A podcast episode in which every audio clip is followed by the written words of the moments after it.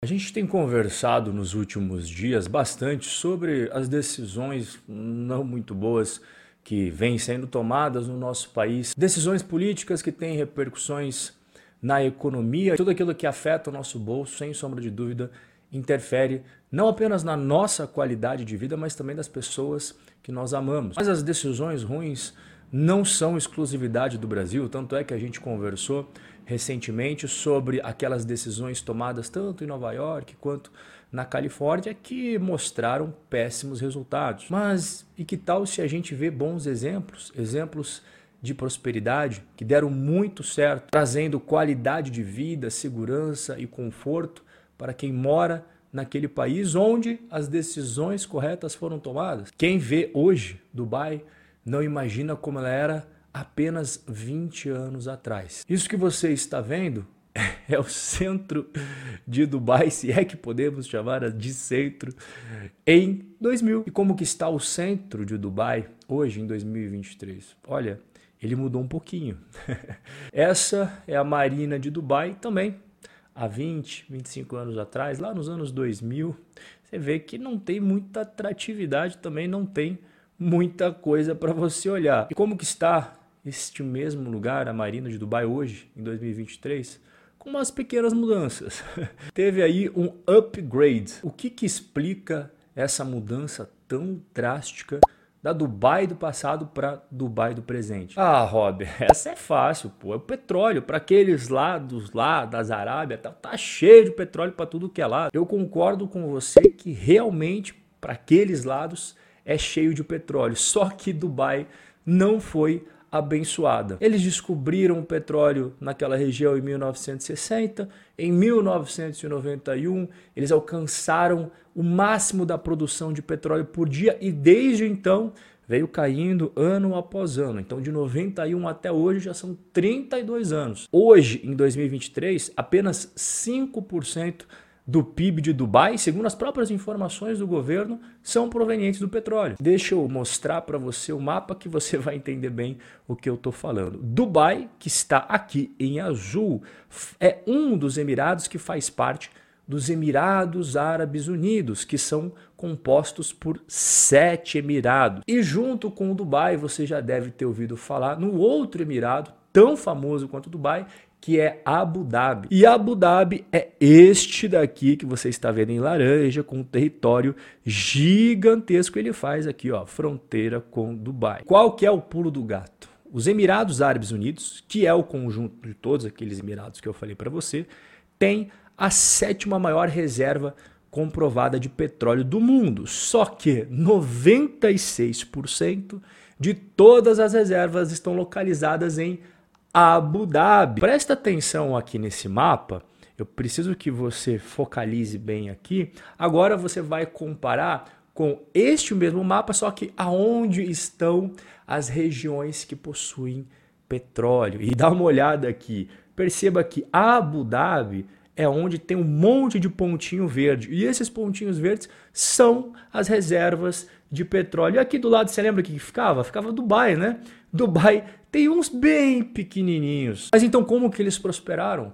Porque eles seguiram o segredo do sucesso, o ingrediente da chave da prosperidade em todas as culturas, continentes e épocas. Assim como Veneza, no passado distante, e hoje Hong Kong e Singapura, a economia de Dubai floresceu porque ela está voltada para facilitação de negócios, baixos impostos e poucas intervenções do governo na economia. E não menos importante, o Estado de Direito em Dubai e nos próprios Emirados Árabes e todas as instituições voltadas para preservar esse Estado de Direito, elas colocam como um dos princípios basilares a base do capitalismo, que é a proteção à propriedade privada. vou mostrar algo aqui que você não vai acreditar, mas você pode pesquisar depois se você quiser. Eu vou mostrar para você aqui agora a questão dos impostos nos Emirados Árabes Unidos, ou seja, vale para todo aquele território.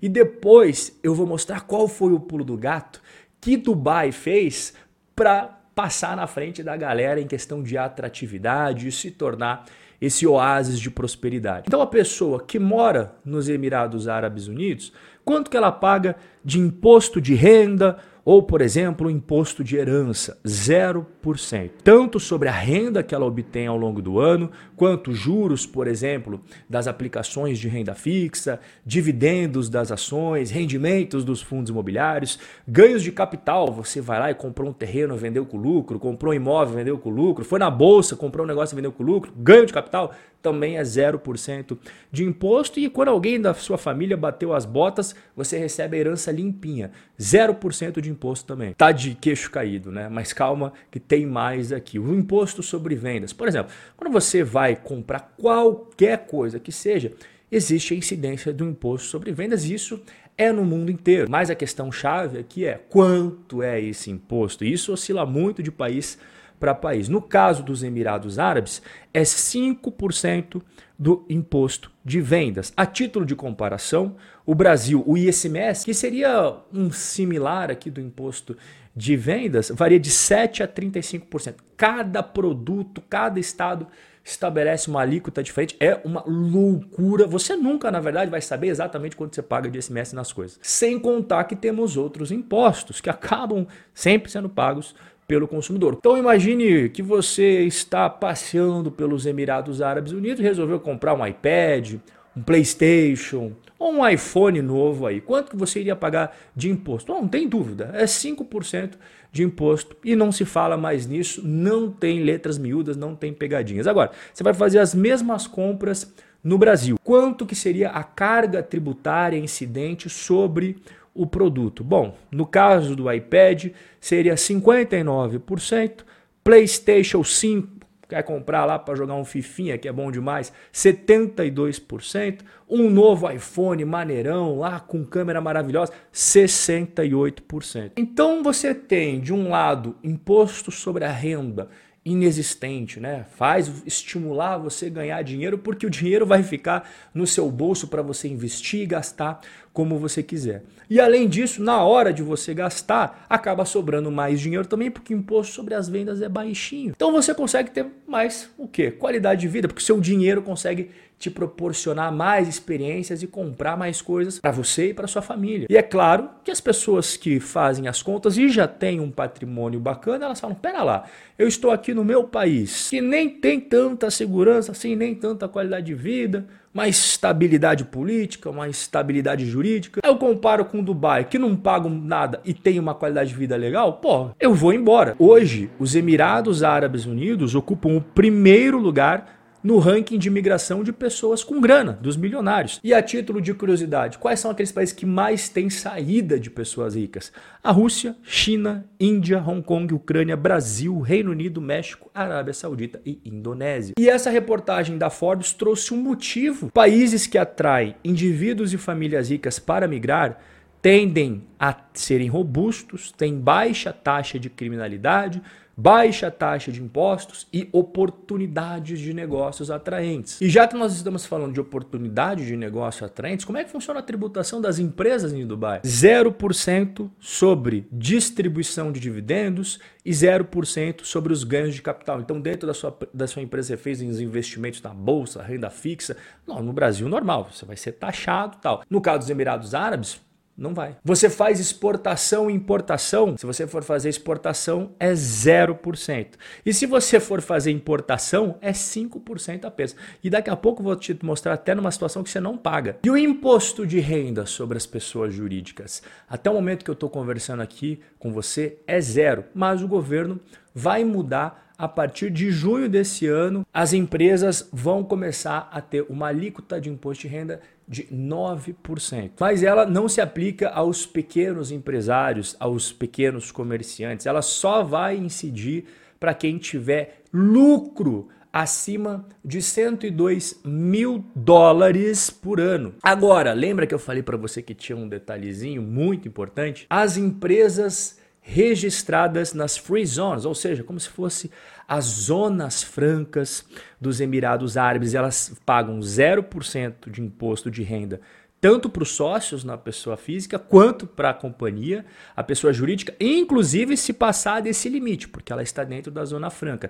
E também 0% de imposto sobre as vendas, 0% para imposto de importação, 0% para imposto de exportação. E aqui que está o grande pulo do gato. Lembra que eu falei para você que Dubai, espertinha, das 45 free zones que existem em todos os Emirados Árabes Unidos, 40 delas estão estão em Dubai. Ela conseguiu contornar esse problema aí do petróleo, né? Abu Dhabi recheada de petróleo, ela não.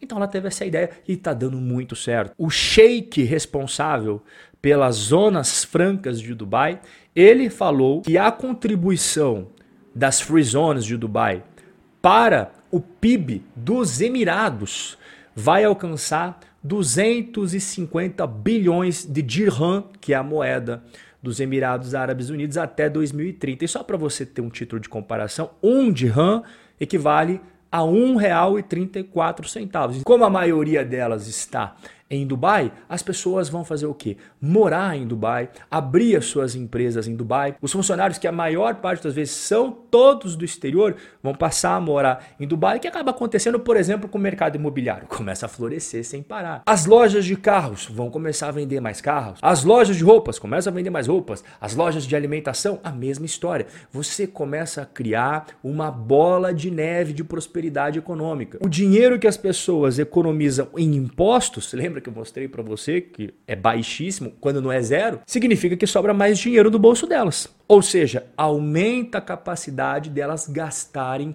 com bens e serviços. E isso ajuda a estimular mais ainda a economia de Dubai, gerando mais prosperidade financeira para as próprias empresas estabelecidas em Dubai, que por sua vez os seus donos vão se tornar mais prósperos e eles também vão consumir mais. E aí você já entendeu onde é que termina essa história. E como Dubai vem prosperando muito, e você viu a transformação que aconteceu em apenas 20 anos, isso atrai o quê? A atenção dos turistas. E aqui está o segundo pulo do gato para você entender como o pessoal de Dubai é bem espertinho. Só no ano passado, Dubai recebeu mais de 14 milhões de turistas internacionais. E aqui que vem a grande estratégia do governo: tributar os turistas e não os residentes de Dubai e não os moradores de Dubai, como por exemplo, é 10% de imposto sobre a diária do hotel, 10% sobre eventuais serviços que ele veio a solicitar no resort, no hotel que ele está hospedado, mais 10% da taxa municipal, mais 6% da taxa de turismo e tem outras taxas para embutir aí no meio. Além dessas taxas, você tem que computar também a grana que o turista deixa na cidade, fazendo compras nos shoppings, indo nos resorts, nos hotéis. E outra fonte que o Dubai percebeu que poderia tributar são aqueles produtos que eles consideram que não são bacanas para a galera consumir. Então joga o imposto lá para cima. Como por exemplo, 50% de imposto sobre refrigerantes, 100% de imposto para bebidas energéticas. Aí eu ia ficar chateado, porque eu gosto do energético. 100% para tabaco, 100% para os vapes, sabe aqueles pendrive, 50% para produtos com açúcar, e eles tinham um imposto de 30% sobre bebidas alcoólicas mas que foi suspenso até o final deste ano de 2023. Se você parar para pensar, a maior parte dos turistas consome, se não todos, a maioria desses bens aqui. Poderia conversar muito mais tempo aqui sobre outras coisas muito interessantes do Dubai, mas eu não quero deixar o nosso bate-papo tão longo. Claro que Dubai não é o lugar perfeito, não existe lugar perfeito no mundo, todo país tem os seus problemas, tem o seu lado positivo, mas por que não a gente se inspirar em ideias que deram certo para debater e começar a colocar isso também na pauta do país que a gente mais ama no mundo, que é o Brasil. Agora eu quero que você conte aqui embaixo nos comentários o que, que você achou de tudo isso. Você acha que tem alguma ideia aqui que a gente poderia utilizar no Brasil? Nosso bate-papo de hoje vai ficando por aqui. Forte abraço e até a próxima.